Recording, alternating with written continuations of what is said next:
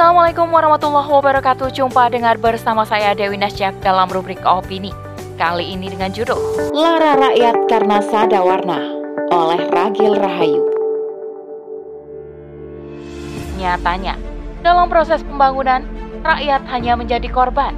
Rakyat tidak ikut menikmati berbagai proyek yang dibangun, tetapi justru menjadi korban yang menderita. Selengkapnya, tetap di podcast Narasi Pos Media. Narasi Pos, cerdas dalam literasi media, bijak menangkap peristiwa kunci. Apakah Anda tahu Bendungan Sadawarna?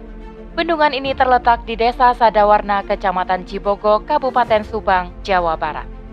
Dengan kapasitas mencapai 44,61 juta meter kubik, bendungan ini digadang-gadang bisa mengairi 4.500 hektar lahan pertanian di Subang dan Indramayu. Selain itu, Bendungan ini juga diharapkan mampu mengurangi banjir di tiga kabupaten, yaitu Subang, Indramayu, dan Sumedang. Pembangunan Bendungan Sadawarna merupakan proyek nasional. Rencananya peresmian akan dilakukan bulan Desember ini oleh Presiden Joko Widodo. Pada 1 Desember lalu, mulai dilakukan pengisian air atau impounding oleh Wakil Gubernur Jawa Barat, UU Ruzanul Ulum. Namun pasca pengisian air masalah muncul. Akibat pengisian air bendungan, warga Dusun Cimuncang, Kecamatan Suryan, Kabupaten Sumedang, kesulitan akses jalan karena jalan utama yang biasa dilalui terendam air sehingga tidak bisa digunakan. Sementara itu, akses jalan baru belum bisa digunakan karena hanya berupa tanah dan batu. Dalam kondisi musim hujan seperti saat ini, jalan tersebut licin dan banyak batu yang menonjol. Kondisi ini tentu membahayakan warga yang melintas. Akhirnya, warga terpaksa membuat akses jalan sendiri secara gotong royong meski dengan peralatan seadanya. Akibat tidak adanya akses jalan, warga tidak bisa melakukan aktivitas rutin seperti bekerja dan sekolah. Warga hanya keluar untuk keperluan darurat, padahal sebelumnya warga sudah membuat kesepakatan dengan pihak pengelola bendungan bahwa tidak akan memutus akses jalan warga.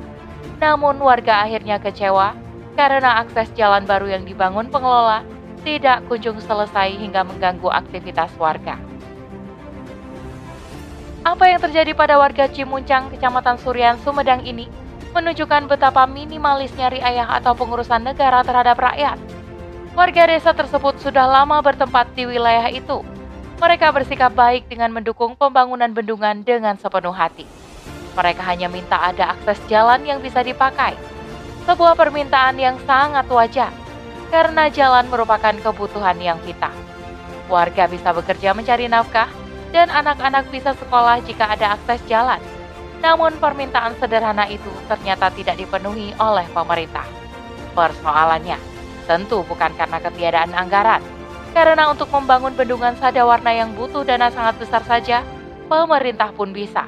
Pastilah, untuk membangun akses jalan lebih mampu lagi.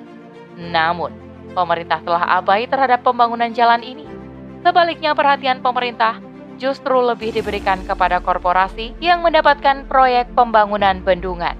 Sejauh ini, belum ada sanksi yang diberikan oleh pemerintah pada pengelola bendungan atas kelalaian mereka menyediakan akses jalan bagi warga. Inilah realitas pemerintah di dalam sistem kapitalisme. Terwujud korporatokrasi, yaitu negara dengan korporasi berkelindan dalam hubungan saling menguntungkan untuk mengelola negara. Akibatnya, pemerintahan dijalankan bukan untuk kemaslahatan rakyat, tetapi untuk keuntungan korporasi dan penguasa yang menjadi mitranya. Padahal, negeri ini menerapkan pemerintahan demokrasi yang memiliki semboyan pemerintahan dari rakyat oleh rakyat dan untuk rakyat. Nyatanya, dalam proses pembangunan, rakyat hanya menjadi korban. Rakyat tidak ikut menikmati berbagai proyek yang dibangun tetapi justru menjadi korban yang menderita. Di tengah hingar-bingar pembangunan proyek prestisius, rakyat hanya bisa menonton, padahal mereka adalah pemilik kekuasaan yang hakiki di negeri ini. Namun, kekuasaan itu tidak membawa kebaikan dan kesejahteraan bagi rakyat, kecuali segelintir elit penguasa saja. Realitas kekuasaan yang tidak berpihak pada rakyat ini adalah ciri khas kapitalisme Hakikatnya demokrasi bukanlah pemerintahan dari rakyat oleh rakyat dan untuk rakyat, tetapi dari rakyat oleh penguasa korup dan untuk korporasi. Hal ini berbeda secara diametral dengan sistem pemerintahan Islam yaitu khilafah.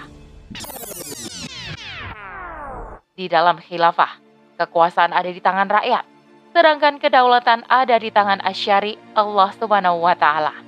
Itulah sebabnya penguasa dalam daulah khilafah diwajibkan untuk menerapkan aturan Islam saja.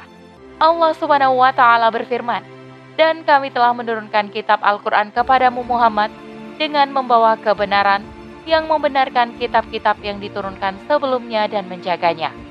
Maka putuskanlah perkara mereka menurut apa yang diturunkan Allah, dan janganlah engkau mengikuti keinginan mereka dengan meninggalkan kebenaran yang telah datang kepadamu. Quran Surah Al-Maidah ayat 48 Dengan menjalankan syariat Allah taala, terwujudlah kemaslahatan rakyat. Dengan demikian, kemaslahatan rakyat merupakan hasil yang pasti akan terwujud dengan penerapan syariat dalam proyek pembangunan negara harus memperhatikan kemaslahatan rakyat ini. Setiap proyek yang dibangun harus berujung pada kebaikan bagi rakyat. Proyek pembangunan tidak boleh berorientasi bisnis, yaitu memalak rakyat sendiri. Misalnya proyek jalan tol yang rakyat hanya bisa menikmatinya jika membayar dengan mahal. Proyek pembangunan juga tidak boleh berorientasi pada para kapitalis. Dengan alasan mereka telah berinvestasi, lantas rakyat cukup diberi trickle down effect yang demikian ini sungguh tidak adil. Teladan yang sangat baik dalam hal pembangunan yang mengedepankan kemaslahatan rakyat adalah yang dicontohkan Amirul Mukminin Umar bin Khattab radhiyallahu anhu. Pada masa pemerintahan beliau, terjadi paceklik yang berat di semenanjung Arab. Alhamdulillah, setelah kelaparan sekian lama, datanglah bantuan pangan dari Mesir yang diangkut dengan unta dan menyolusi masalah paceklik. Setelah kejadian paceklik tersebut, Khalifah Umar menyadari pentingnya Mesir sebagai pemasok komoditas pangan bagi Hijaz. Umar radhiyallahu anhu kemudian memerintahkan gubernur Mesir Amir bin Al-As untuk membangun kembali kanal yang menghubungkan Sungai Nil dengan Laut Merah sehingga memudahkan lalu lintas barang ke Hijaz. Kanal ini pun terwujud dan diberi nama Commander of the Faithful.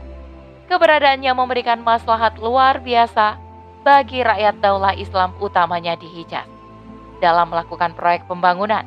Khilafah Umar menghindari perilaku zalim meski kepada non-muslim sekalipun.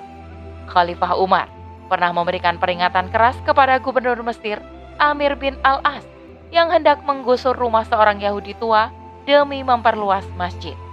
Ketika Yahudi tua itu mengadu pada Khalifah Umar, sang Amirul Mukminin memberikan tulang padanya. Di tulang itu dia goreskan huruf alif dengan pedangnya sebagai pertanda agar gubernur Mesir bersikap adil. Amir bin Al-As pun tunduk patuh pada perintah Umar radhiyallahu anhu karena perintahnya sesuai dengan sabda Nabi Shallallahu alaihi wasallam, barang siapa mengambil sejengkal tanah secara zalim, maka akan dikalungkan kepadanya tujuh lapisan bumi. Hadis riwayat Muslim. Pertanyaannya, apakah para penguasa hari ini peduli dengan hadis ini?